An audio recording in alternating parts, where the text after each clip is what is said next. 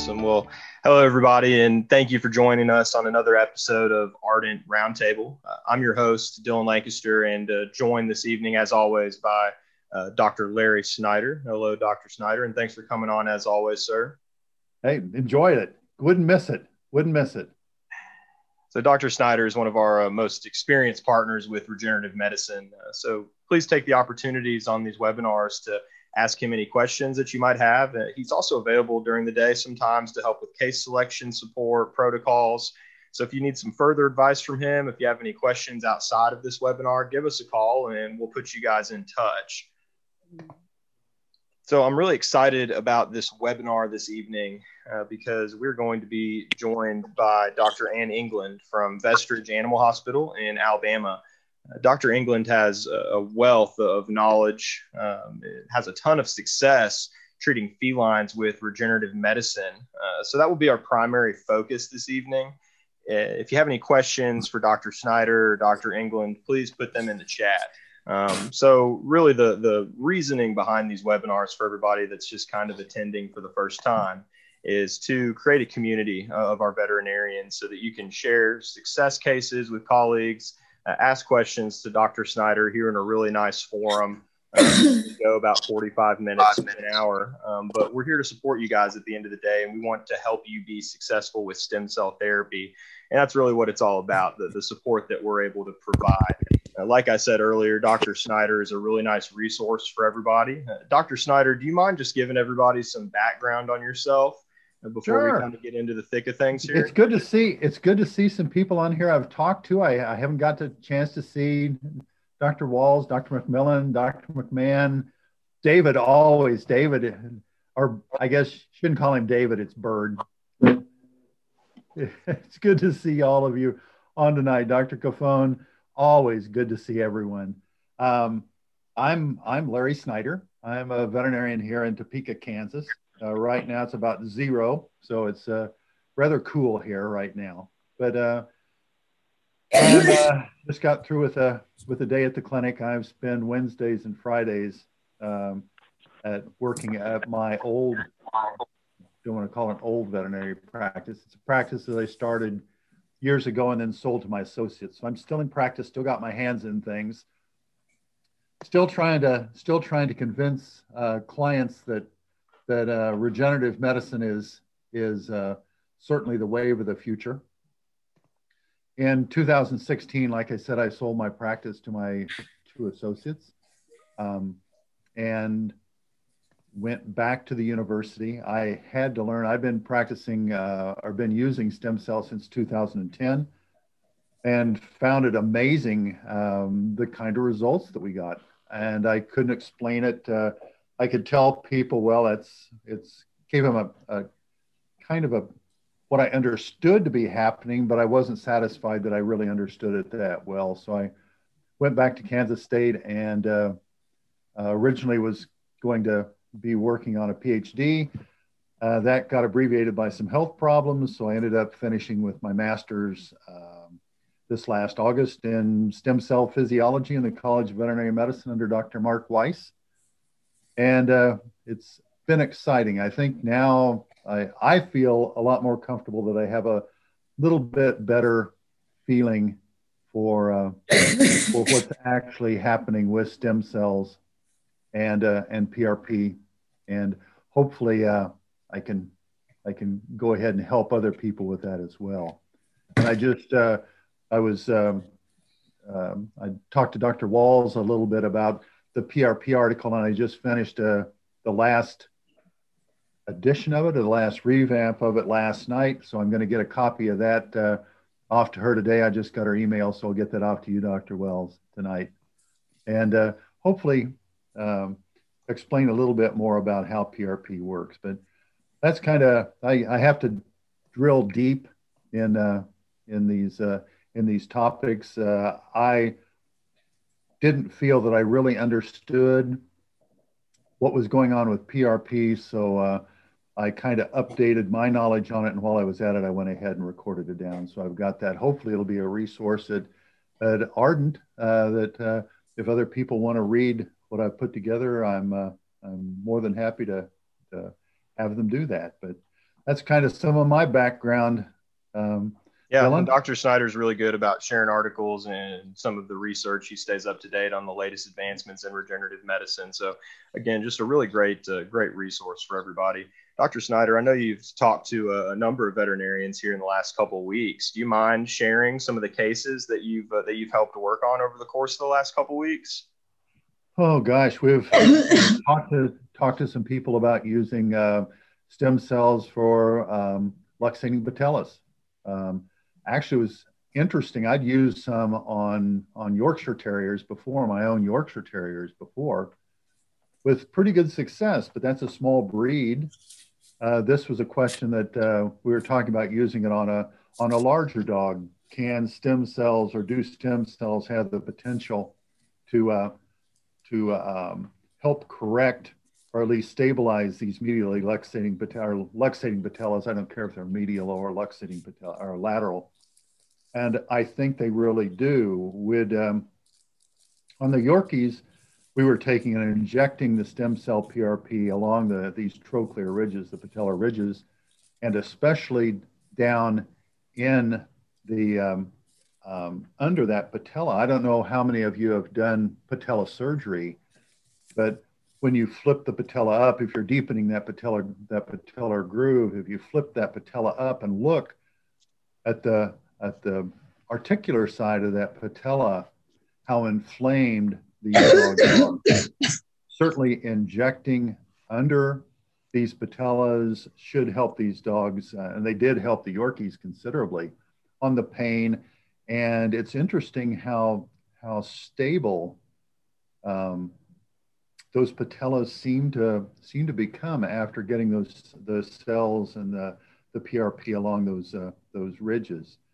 So that was one of them. Of course, we talked to, to some people with um, um, cruciate tears. Actually, Do you mind own, kind of going into those cruciate tears? I think a lot of people on this call tonight would be interested in that. Sure, we'd um, the the cruciate tears. We on my own personal case, um, or not a personal case, one of my own clients. Um, about six months ago, a little Westie. This was dog's name is Mariah, and she's a 14 year old Westie. The owner did not want to want to take and put the dog under surgery, but we reassured her that we could we could get that done safely, and we did. Uh, we just did a small kit. We used all the cells that we that we harvested, and this was the left knee of this uh, of this Westie. Um, dog did very very well. Um, about a month ago, about a month ago, the dog tore the right cruciate. So I got to see the dog this last week, a month after we had done the se- uh, and on the second leg we did not do anything. She didn't have any cells left. We hadn't banked any cells. So I was able to compare left and right cruciates at one month um, after we did, or after the dog had injured the second cruciate. The first cruciate we did, the left cruciate is still normal size.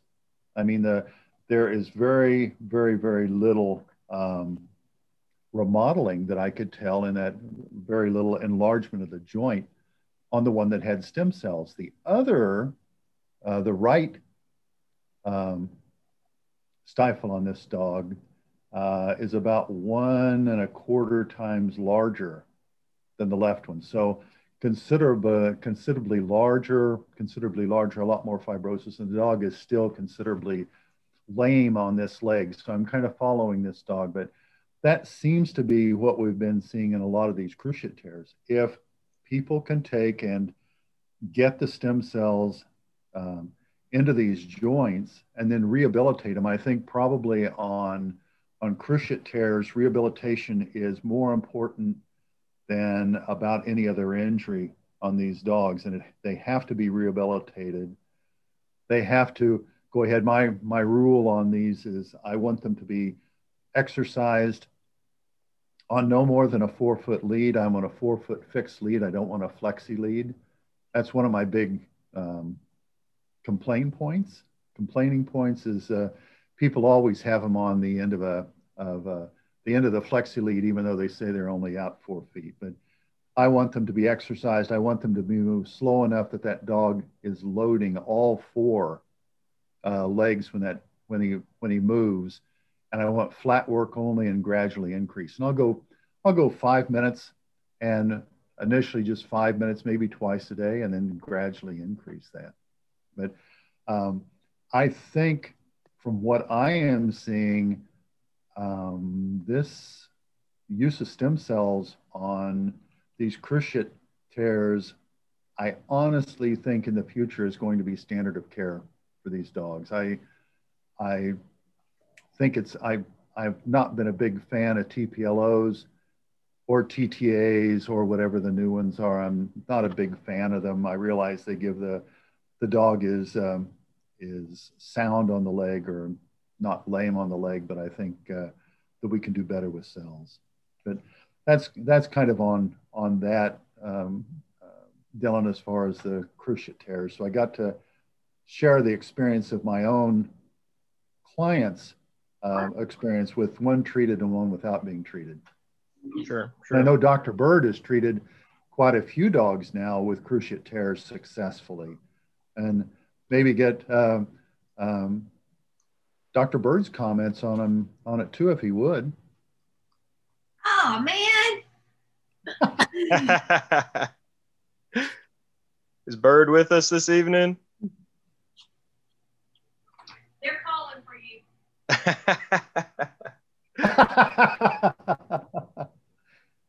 if anybody has any questions over the course of this, please uh, don't hesitate to type them into the chat. We would uh, we'd absolutely love to hear from you. Any case selection questions that you may have, uh, anything. I just anything saw I just saw Ann's Ann's on now too, which is great. It's always it's always good to see. It's always good to see Ann. I I always have a good time talking to her, giving her a bad bad time about plumbing advice or anything else, tiling or anything else she's up to.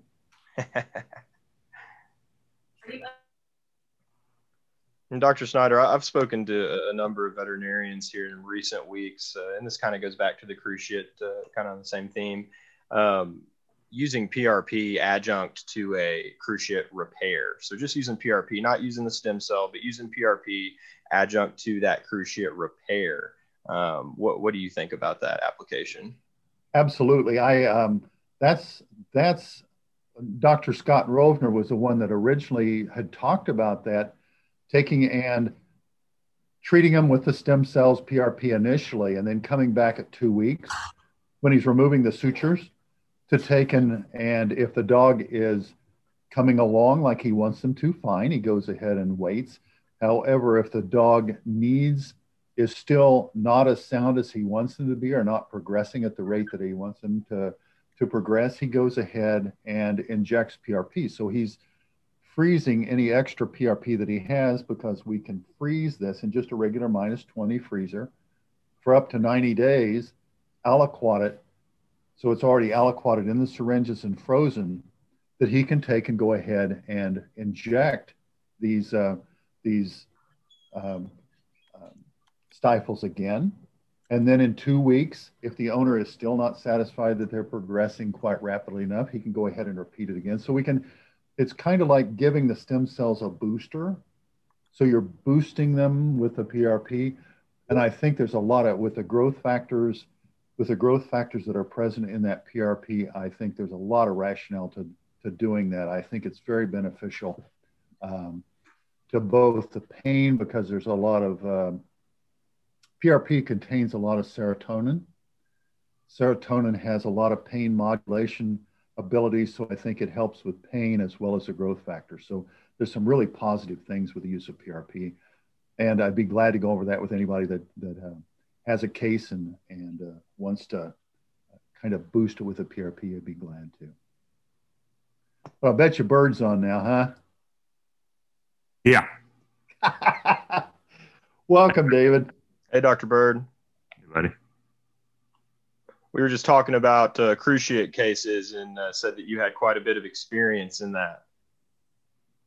Yeah, I think we do, and I what Larry just said. I think it's the future. Um, I haven't operated on a knee in three years this April, and I think to date we've done 38 ACLs, some of them unilateral, some of them bilateral, and all of them have done good to excellent. And I would say, I don't have the numbers, but probably 40% of them I do booster.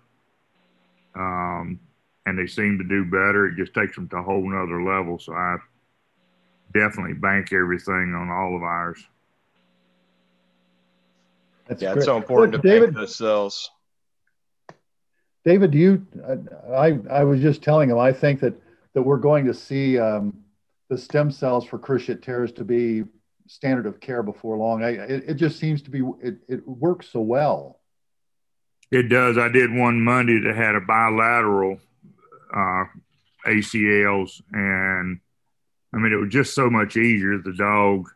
No, I'm sorry, it wasn't Monday. It was Monday week ago, and at one week she was doing fairly well, way better than she would have with surgery, and obviously a lot more economical and a lot less invasive um, than doing two TPLOs. Um, and I agree with what you said as far as the rehab. We thank everybody and, and emphasize no more than a four to six foot leash, no flexi leads, um, five to 10 minutes, two or three times a day, um, just slow walking. Yeah. How many weeks and of that uh, rehabilitation re- uh, regimen do you recommend? Do what? How much? How many weeks? What's the time frame of that rehabilitation regimen? Well, I do four weeks, and then after that, they can start doing a little bit longer walks and let them, you know, light exercise. And if they come up, if they do too much, they're going to come up a little bit sore a day or two later, but that's to be expected, and it'll subside again. But you know, it's it's a four to five month period that they're looking at, but with surgery, you're looking at that length of time also as far as getting back full speed. But we've had several Labradors that have gone back and they can duck hunt again, and um, it's just the only way I'll treat one anymore. Sure, sure. Well, thank you so thank you so much for your insight, Doctor Bird. We really appreciate. Throw one other, throw one other thing out um, I've started doing medial patellars. Y'all touched on that earlier, and yep. I, I just talked with a client that I did one two months ago, and he weighs 50 pounds. It's a mixed pit bull, and the, the last thing the fellow talked when I talked to him on Tuesday, he said the difference. This is a quote: "The difference is night and day." he's running and jumping and everything else. So I would encourage you to do even larger dogs, not just the small toy dogs. That's good to hear. That's good to hear, David, because this dog was a, uh, uh, I think he's a pit bull mix, and um, I, I like I said, I've only done the the toy dog, so I wasn't sure, but I I saw a, a rationale for use of it, and hearing you say that makes me feel a lot better about that. Thank you. She said it was pleasure. Got a question for Dr. Snyder. Um, would you ever use PRP in a cruciate deficient limb if the owner declined surgery and declined stem cell due to uh, price point objections? With just PRP? Yep. Absolutely. It's it's um, the the the results will not be as beneficial as the stem cells but the animal is going to be a lot more comfortable. There have been trials. I think that uh, that was one that Dr. Dr. Um, Cook from Missouri had done, where they did multiple injections. It's going to be at least three injections of PRP at two-week intervals, and probably over the probably multiple injections of PRP over the time uh, over a year. Um, they're not probably going to see the the uh, results that I know David and what we've seen with the with the uh, with the cruciate tears as far as actual healing of that of that cruciate uh, ligament, and there is healing of the cruciate of the cruciate ligament.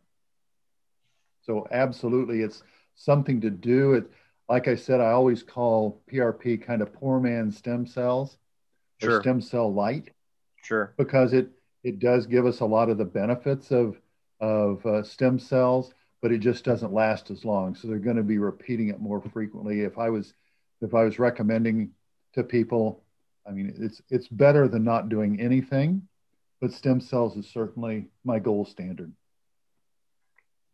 Dr. Good just sent in a nice question. Um, if we could write down the protocol uh, used for exercise post stem cell on a cruciate, uh, so she has something to go over with her clients, and, and, the answer to that is yes, Dr. Good. We do have some uh, some nice materials written up for you that I'll write down a note right now to make sure that we share that with you tomorrow. So I'll get that over to you. And it looks like we have Dr. England. Dr. England, you got a working mic now?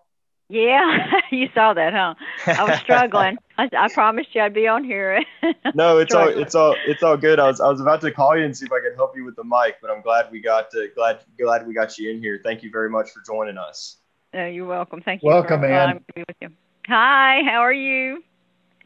Pretty good. Not doing any plumbing. I last time I talked to you, you were plumbing and tiling. yeah, I'm still tiling. Plumbing's done.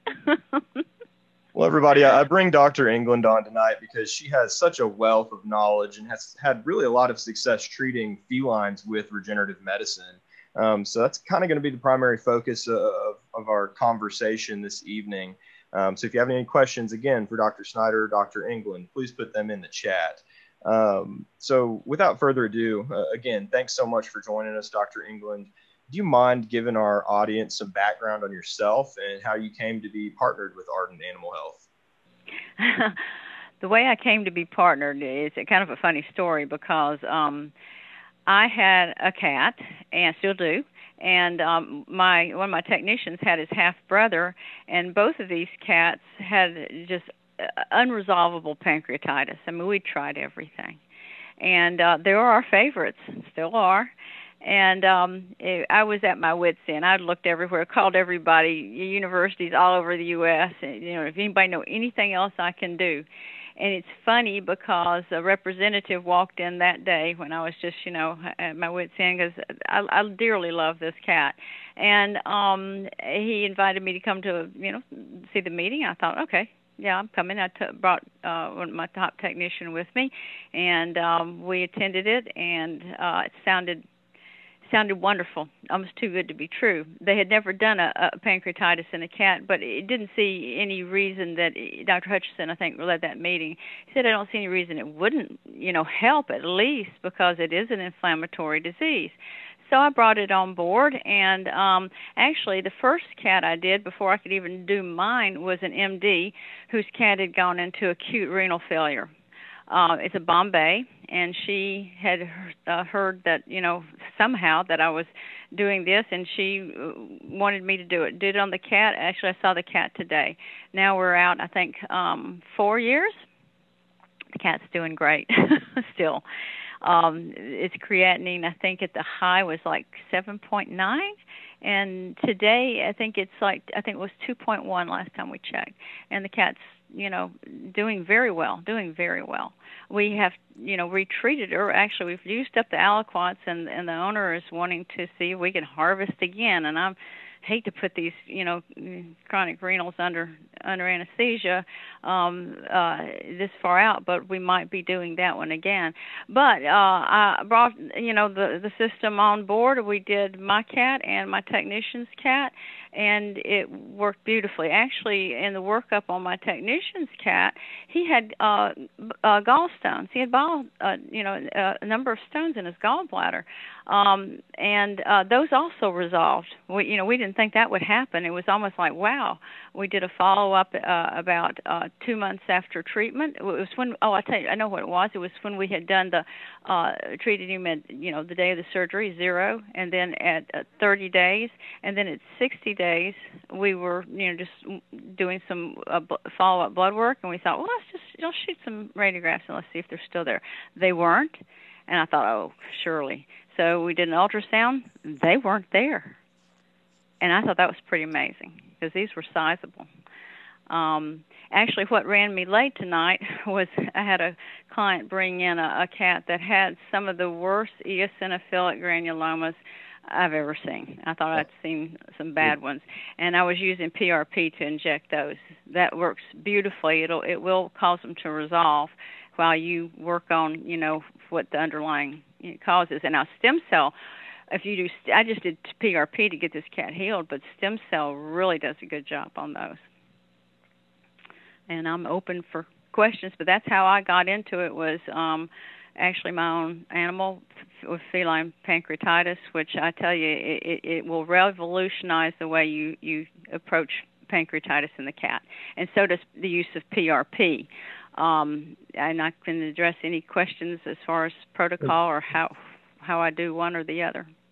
Hey, Ann, could I, could I, I, I would like if you would to go over your protocol. It's cats are cats are well, cats are obviously different than dogs, but treatment of cats with with PRP or stem cells, especially IV, requires some some added some added precautions or or or treatments. And we've talked about the Singulair before, and I think that is a very very important component of treating cats is the use of Singulair. Um, these cats, the shock organ of a cat is the lungs, and these guys, some of these cats can have getting real problems if if you don't use a Singulair, from what I'm seeing. Would you agree?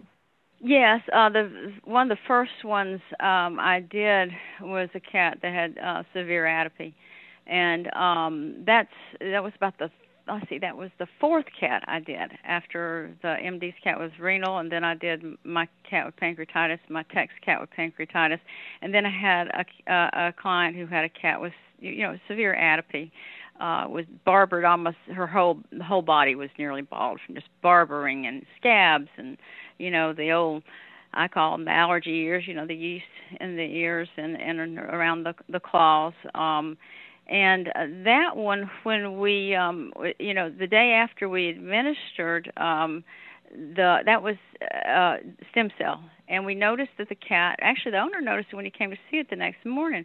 The cat was breathing a little hard. It scared us all a little bit because it was it, it became marked. And so i i didn't want to give a steroid.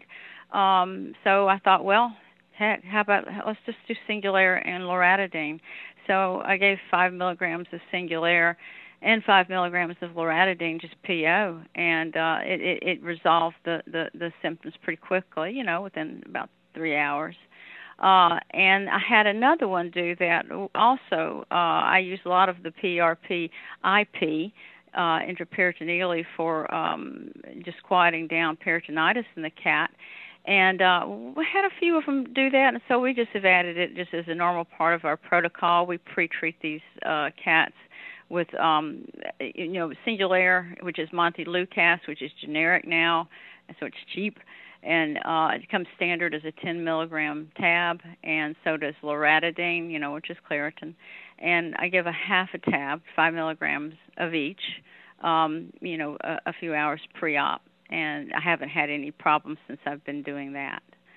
Also, uh, I wanted to emphasize that when you do give these cats their, you know, administer the stem cells um, IV, um, I, I uh, buy really small bags of saline, um, and I, tend to, you know, give it. Don't get in too big of a hurry uh, um, because I think they do better if you if you drip it, you know, relatively relatively slowly over over about. I usually do it over about 30 minutes to an hour's time.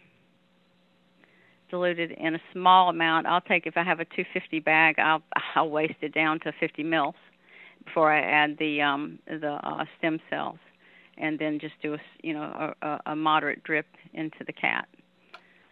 Have somebody sit with them because I feel like that's liquid gold going in, and I don't you know dare want uh, anything to happen. So it, it does take you know someone a technician or someone sitting with them or keep them someplace that you can keep your eye on it.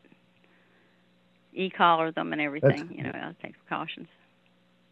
I think that is really important. I think that's that's that ounce of prevention or more. We i talked to a, a clinic that was treating a stomatitis and the, the cat really during the time that they had given it IV really started to show signs of, of uh, um, respiratory difficulty. And they went ahead and gave, uh, gave uh, steroids to the cat. But uh, I talked to him a little before about, about doing the Singulair before, and I think that they had just um, um, used a dose of um, uh, what did they use? Just Benadryl. I think they gave a dose of Benadryl to the cat before, but still the cat was in having very, very severe respiratory problems with IV, and it may be just the dilution, need to have it diluted and need to give it slowly. I think those are very good points. Thank you for doing that. I wanted to be sure that we got that out there tonight. I've given it, you know, in the dog too. It's tempting uh, sometimes to IV to to give it quickly, and we've kind of looked at it and kept records. And actually, I think you get a better effect if you do it relatively slowly. I mean, you know, at least over 30 minutes to to an hour's time. Uh, I, it, you know, we don't. Ha- I don't know that I have enough. um case history to really you know provide a firm study but we've you know we've we've done quite a few and um i don't know i think i think they they have a better effect when you do it a little bit slow more slowly Good.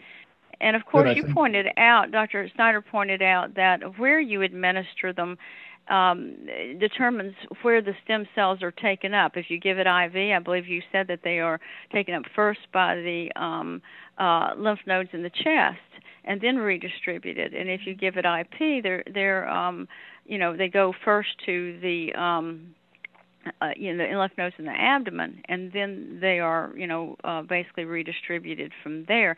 And I do think you you get some different effects.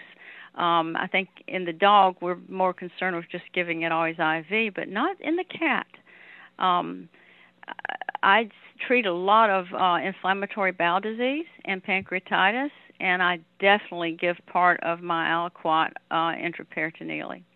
And Good I, point. I, it it helps more than if you just give it IV. That was um, that was uh, I think some research on GVHD and in people. They found that uh, use of stem cells IP was more effective on the immune modulation of uh, of humans with GVHD, the the graft versus host disease, than it was if they gave it IV. So there, I I can see that. Have and like you said, you're you're always pre-treating these cats with the, your loratadine and and Singulair before you you um, um, I, I, think we talked a little bit about how you were giving it to them before you even pulled blood to make your to make your PRP. So it's so it's in in the cat and the cat is well well um, uh, absorbed. Yeah, yes, and, and here's another little. Mm, I'm just gonna throw some tidbits out there as I think of them. I hope that's a, all right way of doing it. Uh, one thing that we've learned, you know, cats and platelets. Boy, we could write a book on that, couldn't we? Um, before you draw, if a cat has a fear response, in other words, if you struggle with this cat at all to get the blood for the the uh, PRP, you know, whether you're just doing PRP or you're about to, you know, do a stem cell process, surgery process, um, if they have a fear response, it seems to dramatically lower their platelet count, especially if they're uh, more of an uh, have you know some Asian cat, excuse me, cat in their background genetically. Um, we I've gotten to where I give all of these cats a very small amount of of torbugesic, very small, just take the edge off, and we have found. Uh, and we've taken some serial pictures on this um, because I don't have another way of quantifying it. I guess could send it off, you know, but uh, I, I haven't. We've just sort of, you know, done a little bit of a pictorial. Um, you pretty much double your platelets if you have Really? a calm cat. Yeah, yeah. This is something that we've just been fiddling with, and because we noticed it, you, you know, I don't, Dylan, I don't think you were there when I had. It was my cat. another one, not the same one. I have another one that that um I'd done stem cell on, and he's Asian, and oh, he can popcorn. All you listening that do cats, you know how your your Asian cats can. I call it popcorning. They just kind of they don't mean anything really by it. It's just they're so they're powerhouses, and they just boing, you know, up off the table and stuff. And I mean, this is my cat. He wouldn't bite or anything, but he's just that's the way Asian cats are sometimes. and um, he initially just had almost no platelets, and boy, we had a hard time getting that. Um, PRP to, to to gel, and I guess y'all has have are I don't know what the training is now, but um I use uh, uh I think um Josh or somebody worked it out for me. Y'all did some research, I think, and um uh we use less G to make PRP in the cat.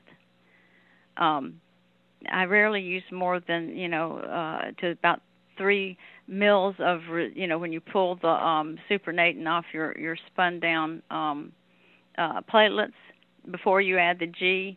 We pull it down to about 3 cc's. And I, I never add any more than 0.3 unless I don't get a, a clot. I, I'm very hesitant to add more than that because I had one, and this will make you cry, that it really didn't gel very well, and and we didn't get the characteristic clot. And if you add that to your stem cells, you will ruin your aliquot.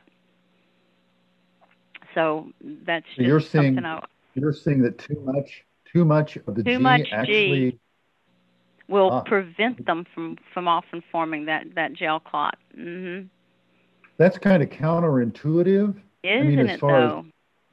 It's you're sitting there going, well, if a little does a little good, a lot will do a lot of good. Yeah, and it's not that Um, way. so, not so Yeah. with that. That's that's interesting, Ann. I'm.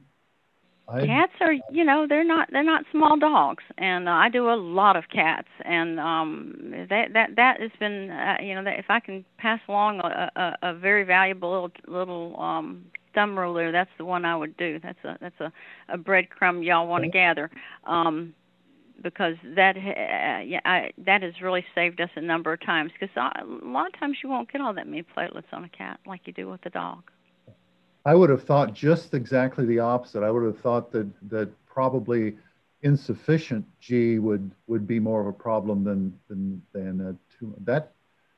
That is inter. I wonder if that I wonder if that also applies in in dogs because there are some people who have problems getting the the um, the PRP to gel, and I'm wondering if they may not be using a little extra. I'm trying to put the the mode of action, trying to get a mode of Yeah, action. for I, I don't know. You you have far more expertise than than I on that, Dr. Snyder. But I just uh, it does work. I mean, I I I never put more than point three, um, unless you know I've gone an hour out and I'm still not getting anything. And then I add it in zero point oh five increments.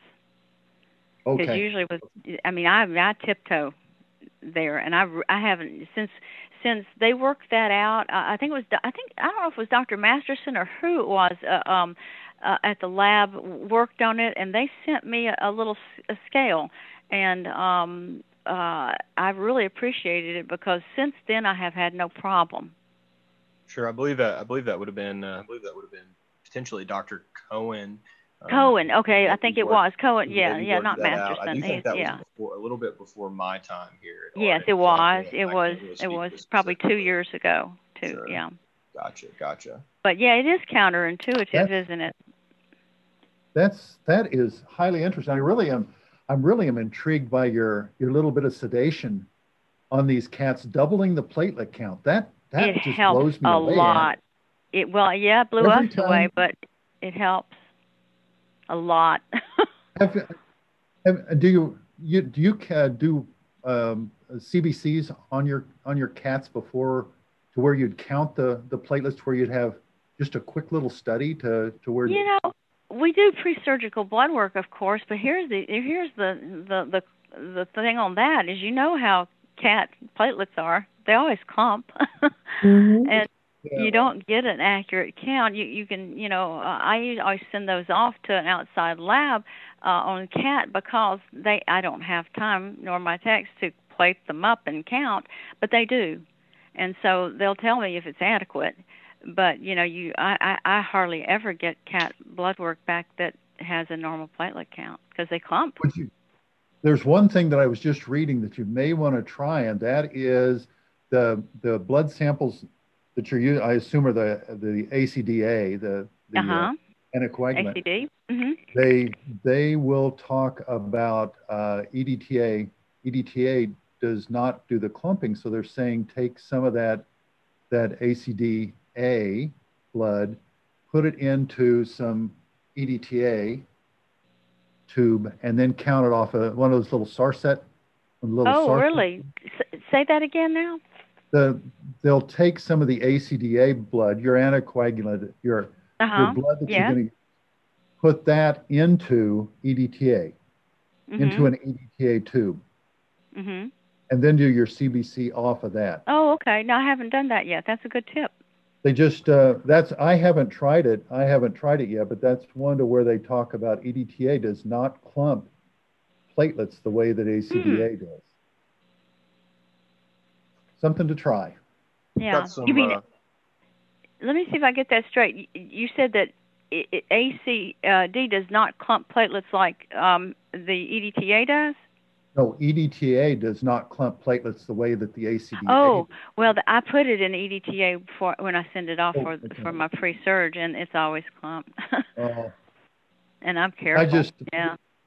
They they just talk about they were just talking about on some Hmm. some of them ACDA would clump would clump the platelets and the Mhm. EDTA was not supposed to nearly as badly. But in your experience, it just yeah, I don't Yeah. I don't know what the answer. Like you said, cats are not of this world. I, I said they weren't small dogs. Oh, okay. I've got some uh, got some really nice questions in the chat here uh, for you, Dr. England. Um, Dr. McMillan is joining us tonight. Thanks for coming on, Dr. McMillan.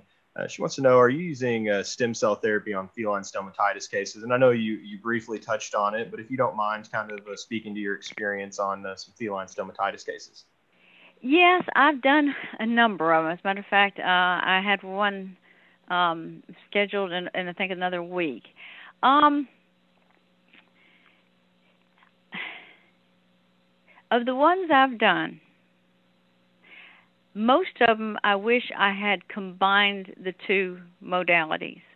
In other words, I still feel like I probably because they still have a good bit of problem um, around PM4 or you know PM3 and 4 the, the, and and if they have any molars. So sometimes I will go ahead and pull those.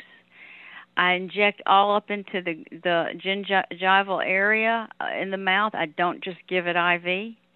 I I use um a very tiny needle. I use a 30 gauge just like your dentist does when they, you know, deaden your mouth. So I do very little trauma that way and uh, um, I've had good results. Most of them quite good results, um, quite good. Sometimes I'll have um, still residual, uh, and it takes a while.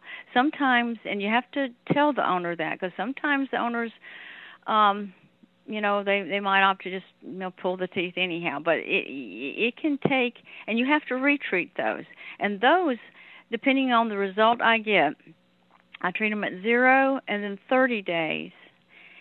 And sometimes I'll, you know, just you just have to look and see where they are after that.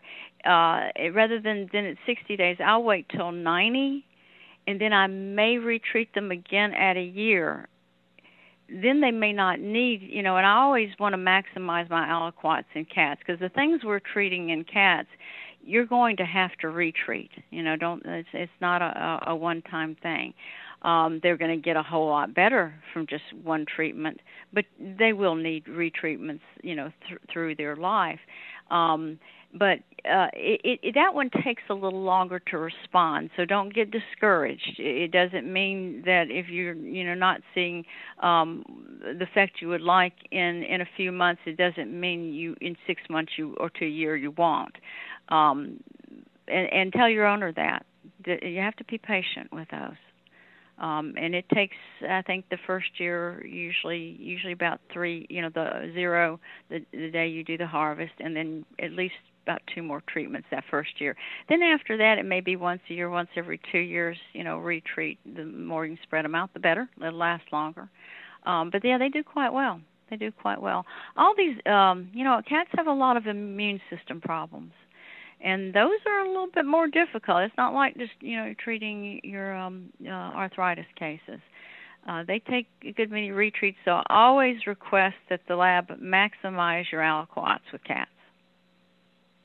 I hope that answered the question. And when and Yes, when you're talking when you talk, when you're talking about those uh, delayed response, which is a big that's one of my big harping points is when we're looking at immune immune system modulation, it's going to take months, weeks to months.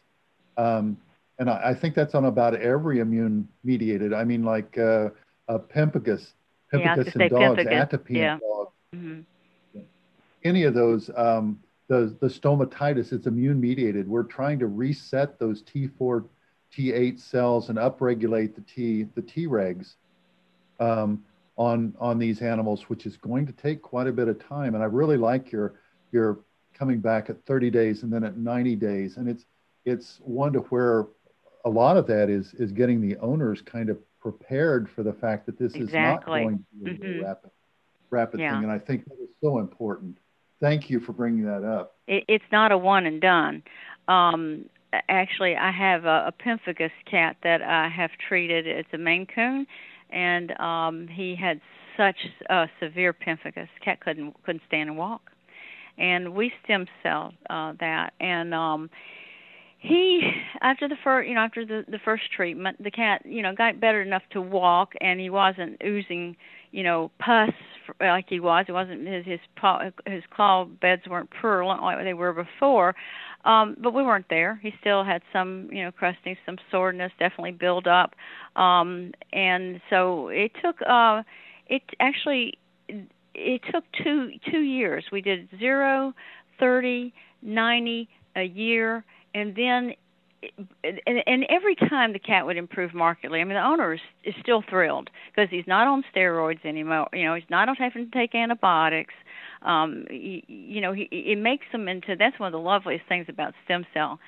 It gives an owner, especially in cats with the kind of diseases they have, it gives the owner a more carefree pet.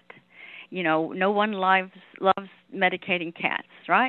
You know every time i i send you need to give this and that and then you know think you just want to salute them and go good luck with that. You know you try to make them as easy as we can but let's face it it's not easy. And um stem cell though it, it all you know so much of the time eliminates most medications you have to use on these cats. Oh yeah you still might have to do a little something you know um but not much and then the animal feels good and, and they're so much better. And that cat you know we've still got uh, quite a few aliquots left on him um and we tried not to do it more than like once a year. But this is a cat that was probably headed to euthanasia even with you know all the steroids. And of course that makes them feel bad you know and, and predisposes them to other illnesses. And he hasn't had any in in two years. Actually three. Yeah, three years now um, so, uh, but you have to be you have to be patient with with those those immune system problems. Yeah. That's um, a that's a good point, Ann. When you're when you're talking about your aliquots that you're wanting, what kind of and what sizes of aliquots are you asking the lab to put up for you? Well, you know, cats? they um I, I I let I to some degree let them uh decide that because I don't have a count. I'm not able to to do that, you know, and so um and uh, I, I I tell you, they're so good there. I I don't write anything anymore uh, than maximize the aliquots. Maximize the aliquots. Yeah, okay. I mean, I, I have that much trust in them. They've always done a great job for me. So uh, I I should have had some records I could pull some and tell you what what they're putting in it. But I, I'm right off the bat. I, I want to say um, I don't know sixty. I think it's uh, sixty million. I think is what because you are treating a smaller animal, so you're able to get rather than a dog, you're able to get um, a lot more uh, aliquots, you know, out of um, a harvest than with the dog, pretty much. Um, which is nice. That's a benefit, you know. That's a benefit, and also, uh, uh, uh, FYI, in I always antici- I always do my stem cell on cats. I always have the, the large kit. I've only used the small kit once um, most of the time with the foul, if you know, unless they're just super skinny, you're going to be able to get close to what you you know need. Um, uh, to do a large kit because if you do a large kit, you're gonna you're gonna get so many aliquots, especially if you ask the lab maximize my aliquots, please. Um, you know, and so on these autoimmune cases that you know you're probably going to have to treat retreat every year. Well, guess what? You've got enough to some cats I've got that I've done. I've got enough to last till they're 20. Um, so that's just another tip. I, I always go with a large kit if at all possible. I always have a small one in the wings if I, if I have to, but um, you know, try always go try to go with large kit. Dr. England, um, have you ever tried stem cell therapy for cats with IBD? I, I think I already know the answer oh. to this oh. question because we were talking about oh, it yeah. yesterday. But can you speak to that? Oh yes, oh yeah. Th- that's probably one of the primary things I do. Um, I have one that um I, I that's my own cat. It, it, she is mine because she came in. It was a, a cat that a, a owner had. They didn't have the the money to do stem cell. This cat had a, a tortoiseshell. She had a very winning personality, a lovely personality, and of course, she must have known cats suck her, and she does stem cell because she latched on to me, and I was her favorite right off. And I thought, well, this you know this cat's either going to need to be put down or or you know I'm a stem cell. So I thought, well, no, this is a good one for me to kind of do a study on. So she had she would run literally, uh, you know, she was quite febrile and she uh, um, almost all the time to some degree. Um, but it, she'd have uh, spikes where her temp would go up to 104. I checked her for everything under the sun, you know, to rule out anything else. And I, um, her, she was having just, you know, pretty much blowout diarrhea every time she would she would you know uh, have a bowel movement. And we it's, I stem celled her and I took pictures of her uh, feces every day serially. And after the you know first uh, administration the day that we harvested the fat by the next day it was already you know better. Within the end of a week we had firm stools. End of a week? I'm not kidding. Firm stools they still had a, a you know really bad odor more so than a normal cat stool but they were firm and this cat was not having any more fever and she felt good. Um she also had eosinophilic granulomas on her lips and um she had pretty bad chin acne and guess what? That resolved too.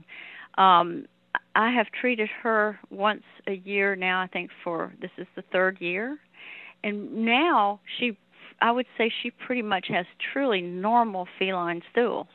They're, you know, each time I've retreated her, uh, they get, uh, you know, mainly they stay firm. They're always very firm uh, since the stem cell, you know, at first administration.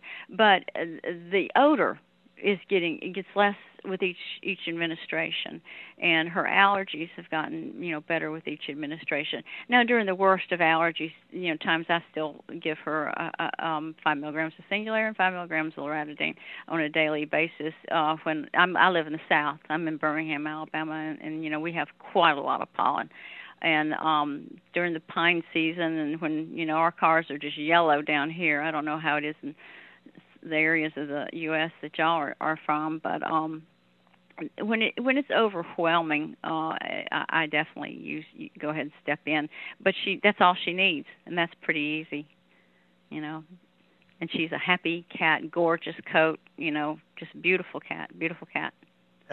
and I've done a lot of them, and I have never had an owner who was disappointed. Never. That's a that's a huge Incredible.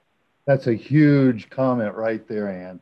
That's great. Well, and also, of course, we know now that the gut is the the brain of the uh, immune system, right? You know, and um these cats, cats with inflammatory bowel disease, you, I've never seen one that if you looked hard enough had only inflammatory bowel disease. They've got allergies uh, of other types, and the nice thing is that this treatment also treats those. So it's you know it's a win-win. For sure. Uh, Dr. England, how much fat are you collecting from cats typically, and are you using the falciform ligament?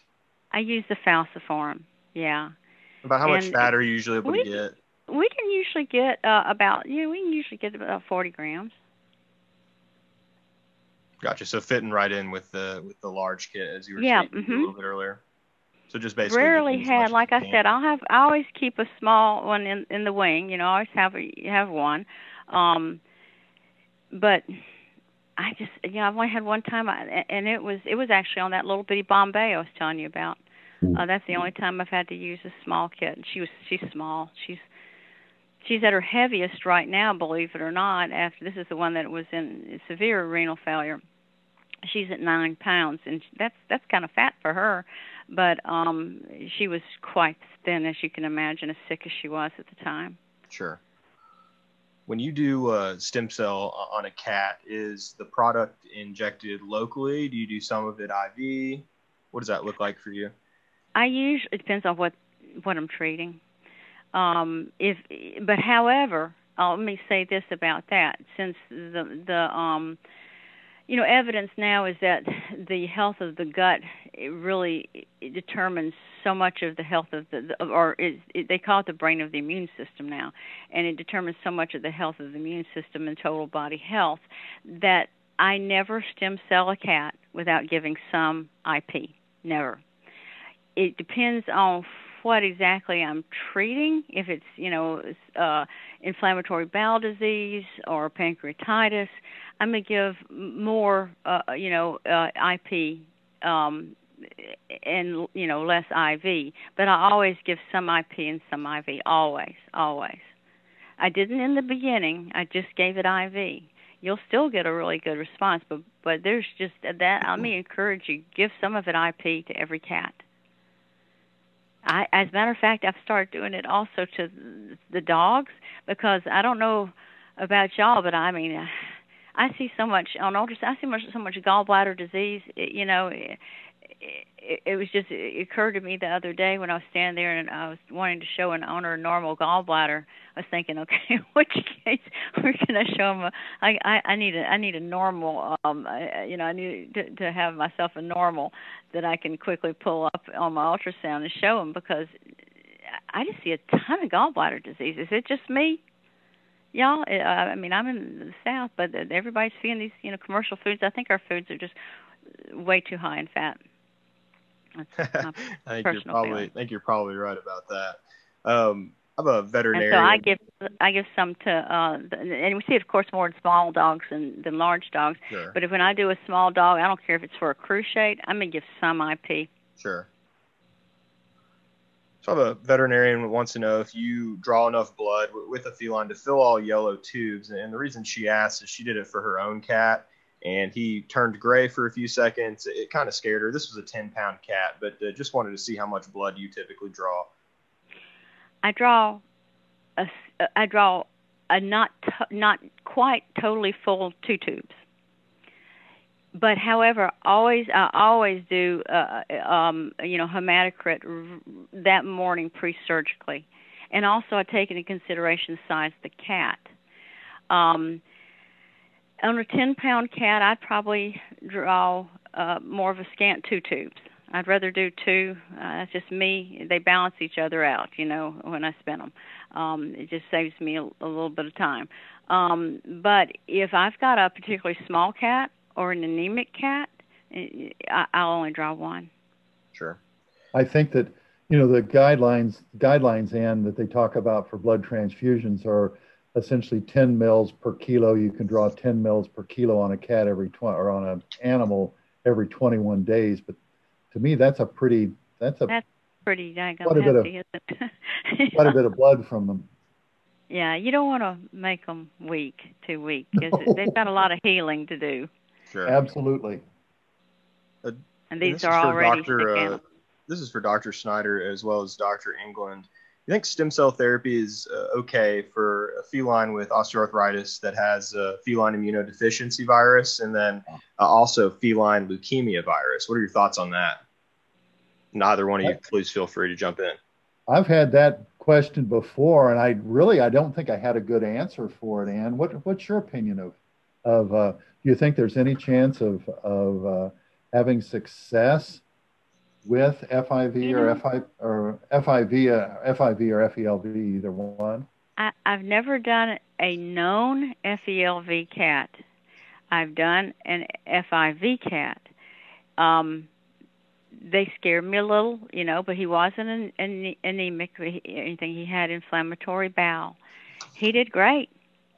Um, he still got, you know, I, I don't, I don't, I don't think you're asking will it will it will it cure FIV? I, I you know, I, I don't know the answer to that. Um, Not necessarily however, will it cure FIV, but it, do you do you think it's okay to use it on a cat that has FIV? Sure, if if yeah. they're well enough uh, well enough to undergo surgery, sure, I, I wouldn't sure. I wouldn't hesitate. I know that in humans, in humans, there's been some work done, but essentially, they're those are stem cell transplants where they're actually knocking out the knocking out the bone marrow and transplanting a resistant gene in. But it's a it is a stem cell treatment, but it's much different. It's more like they uh, they use to treat leukemia. But sure, they uh, they have had success with AIDS patients um, Interesting. Taking in, and like I said, it's completely different than what we're doing. Interesting. I know we might run a little bit over tonight, guys. I do just have a couple more questions for you, Dr. England. Um, is stem cell okay uh, for a cat to be treated uh, if it's currently on uh, methimazole for hyperthyroid? Oh yeah, yeah, that yeah, that'd be fine. Okay. I haven't ever had a problem. Sure. Dr. Snyder, do you have any feelings on that? Can't see. You know, you couldn't see a mechanism that it would that it would be causing any problems uh, with it. I, or anyway, I I'm not seeing any problems with it at all. Dr. England, have you ever treated a cat with exocrine pancreatic insufficiency with stem cells? Yes, I have. Um, that was a, a chronic, you know, pancreatic cat that uh, uh, came to me for a right. second opinion. I'm sorry. Go ahead. Uh, exactly. Yeah. Oh, I, I thought agree. you were trying to say something. Um, oh. and now, he, and he was on he was on Viokase, um, very small amount because we give very small amounts to cats because it seems to really irritate their stomach if we don't. Uh, I, we call them dot doses and um the cat was pretty skinny i didn't you know we we we worked to get some some weight on him as best you can with a pancreatic cat and the thing is is and you're going to love this um we def we treat we did the the um you know stem cell and uh treated him zero and thirty days and then saw him back six months later he was doing great as far as the pancreatitis goes he was gaining weight and um I told the owner, I said, you know, well, and she was asking, "Do you think we can just take him off the the Viokase?" I said, "Yeah, because he actually he kind of needs to lose a little weight." And so she did, and he hasn't needed it since. Now I don't know you know, I don't I don't know the mechanism of action. Did we actually get more, you know, acinar cells due to it? I don't know. Did we just relieve the inflammation enough that it could the organ could return, you know, better to its function? Could be. Um, you know, I I, I don't I don't know um, what happened. It's just like you know I, I can't explain really why the the uh, stones in that cat's gallbladder went away. They were sizable, um, but they did, and that cat you know, it's, his EPI seemed to resolve, and that was pretty exciting. So you're, Ann, are you thinking that? Um, I know you mentioned it that they uh, that the exocrine pancreatic insufficiency may be secondary to the chronic pancreatitis. Yes, yeah, the inflammatory. Yeah. Yeah. Mm-hmm. yeah. I That's what I love about talking to Dr. England. Just about any case that I bring up, she's going to say, "Oh yeah, I've tried that." well, I've just done, you know, so much of what I've done has been pancreatic cats, and you know, I'll warn you if you if you, people hear about it, your name gets out, and then you start seeing them, and and like I've told, uh, I think I've told Dr. Snyder this a number of times, before stem cell, I used in PRP. I used to cringe when I made a diagnosis of one because so many of those cats are so difficult. I don't care if mm. you're doing everything right and the owner's doing everything right with low fat food and Reglan and you know you name it, doing it right, low stress. They some of them still you can't get that that that inflammation down. But with stem cell with PRP IP, you're going to be shocked how lovely that can be um, I, I use that a lot, and um, uh, you're you know because not every owner is going to be able to do stem cell, but they can usually uh, you know always afford the PRP, and uh, PRP will quiet the um, you know pancreatic flare up beautifully, beautifully. And I can tell you if you want. I know we're running over, but ha- my protocol for that, if you'd like. Go. I yeah, would. sure, go for it. Well, okay. Again, I give him a little bit of Torb, uh, five milligrams singular, five milligrams of loratadine. All right, uh, that's you know before I draw the blood. Draw the blood. Make your PRP. All right. I take. I use all the PRP. I take the cat. No, no, uh, no anesthesia required. I use a um, uh, a 19 gauge um, butterfly set. I have three syringes. One's empty. I'm gonna use it for suction. One has the stems. I mean the um, PRP in it. The I use I use the whole amount. The whole, whole amount. You're gonna need that. Um, I then the other one is has about two uh, mils of saline. They're lined up. I take the cat, turn it on its back. It takes four people usually. Uh, the cat's really good. And however, the cat didn't mind this. This is not a painful procedure. The the only thing the cat really minds is the fact, you know, how some cats just don't like to be turned on their back. Um, I clipped the abdomen about a four by uh, about a well, I guess a four inch by about two inch strip, like almost like you're going to spay one, and uh, find the navel, go about uh, half an inch to an inch caudal, go feel your rectus abdominal muscle till you come over to the side and you'll feel the little little indenture where the um uh the oblique muscle you know joins it right there. That's where your muscle's the thinnest that's where I usually take my fingernail. I have a gloved hand. I take my fingernail. I make a little indenture in the skin. You know what I mean? Just a little print. Alcohol that. Prep it really good. You know, do it like a surgical prep. I, you know, I do Chlorhex and the whole thing. Real brief, but do that. Then I just pop that little um uh, butterfly in. The um, tech is standing there. Other people are holding it. She connects the uh, 3 cc syringe, pull suction uh, oh, here's a tip: do not feed these cats before you do this process. You do not want food in the stomach because you, you I've hit the stomach once. Um, believe it or not, it can be that far down. Um, pull suction. Make sure you don't get anything, you know, anything back, and then uh, she'll attach the stem cells. Administer them slow push. Then uh, detach that. Attach the syringe of sterile saline. Inject that in retract your needle from you know your little butterfly set. I, uh, then I take the cat still laying on its back, and we sort of slosh it around in the abdomen, just gently. Sort of the cat actually likes that part. You just slightly, gently massage it through the. I usually try to only massage it through the uh, upper quadrants. Turn the cat back over. I usually give them, you know, an injection of an antibiotic go back to their cage. They go home in about 30 minutes to an hour whenever the owner wants to pick them up. I always tell the owner you'll see an improvement in some cats. It'll be the next morning. Uh, it can be as quick as 12 hours, and some of them will take as long as four days. Oh, and I always give them sub-Q fluids too.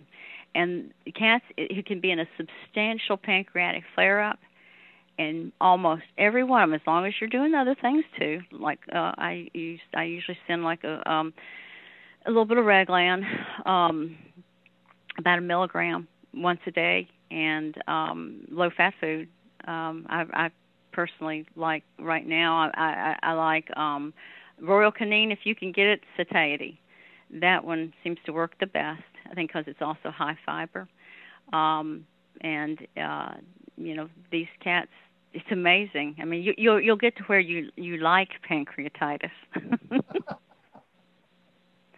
I no longer cringe. I, I, I just, you know, come on in. Yeah, we can, we can, I can, we can do something about this now.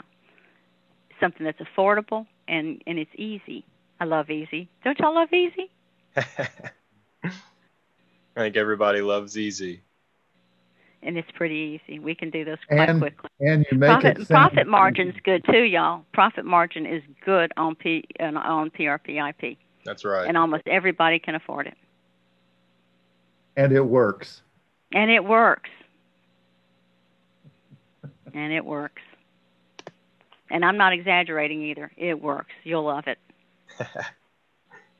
well, thank you. Uh, thank you so much for, for sharing that, Dr. England, and coming on with us and fielding questions. We, we certainly appreciate you coming on. And uh, thank you to everybody that You're joined so us tonight. That's, that's all the time we have for the evening.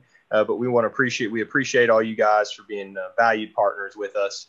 Uh, and thank you also to Dr. Bird, who kind of stepped in and answered uh, answered a couple questions. And uh, as always, our esteemed guest, Dr. Dr. Larry Snyder. Thanks for coming on, sir. Always enjoy it. That's like I said. I tell people, I there is not one of these that I don't learn from.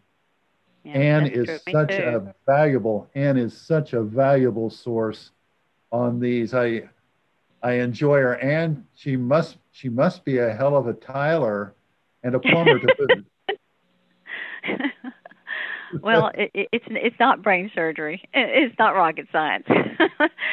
uh, but you know, I, I you know I, I thank you, Dr. Snyder, because you're always there for me, and you you you you've been incredibly helpful through the years and and guided me, you know, in in these cases. Oh, enjoy enjoy it. Anybody that's out there, I, I really I, I really enjoy doing this, and and would invite any of you to give me a call. Um, uh, Dr. Walls, I'm going to send I'm going to send you that uh, PRP article tonight, and uh, um, see what you think of it. It's uh, it, has been a work it's, it's been a work of progress for a couple weeks, but it's very interesting stuff. It's very nerdy. Sure. Well, if anybody has any follow up questions, please uh, feel free. Give us a call, 859 885 7111, or send us an email, info at ardentanimalhealth.com. And just want to remind everybody we record these podcasts monthly and post them on iTunes. You can find them on iTunes under Ardent Roundtable Podcast. So you can listen. I think we have about 13 or 14 episodes up right now. Uh, we'll go ahead and get this one on there before the end of the week so everybody can listen to it. Uh, let us know if you have any questions. We're here for you. And thanks for being valued customers. Have a great night.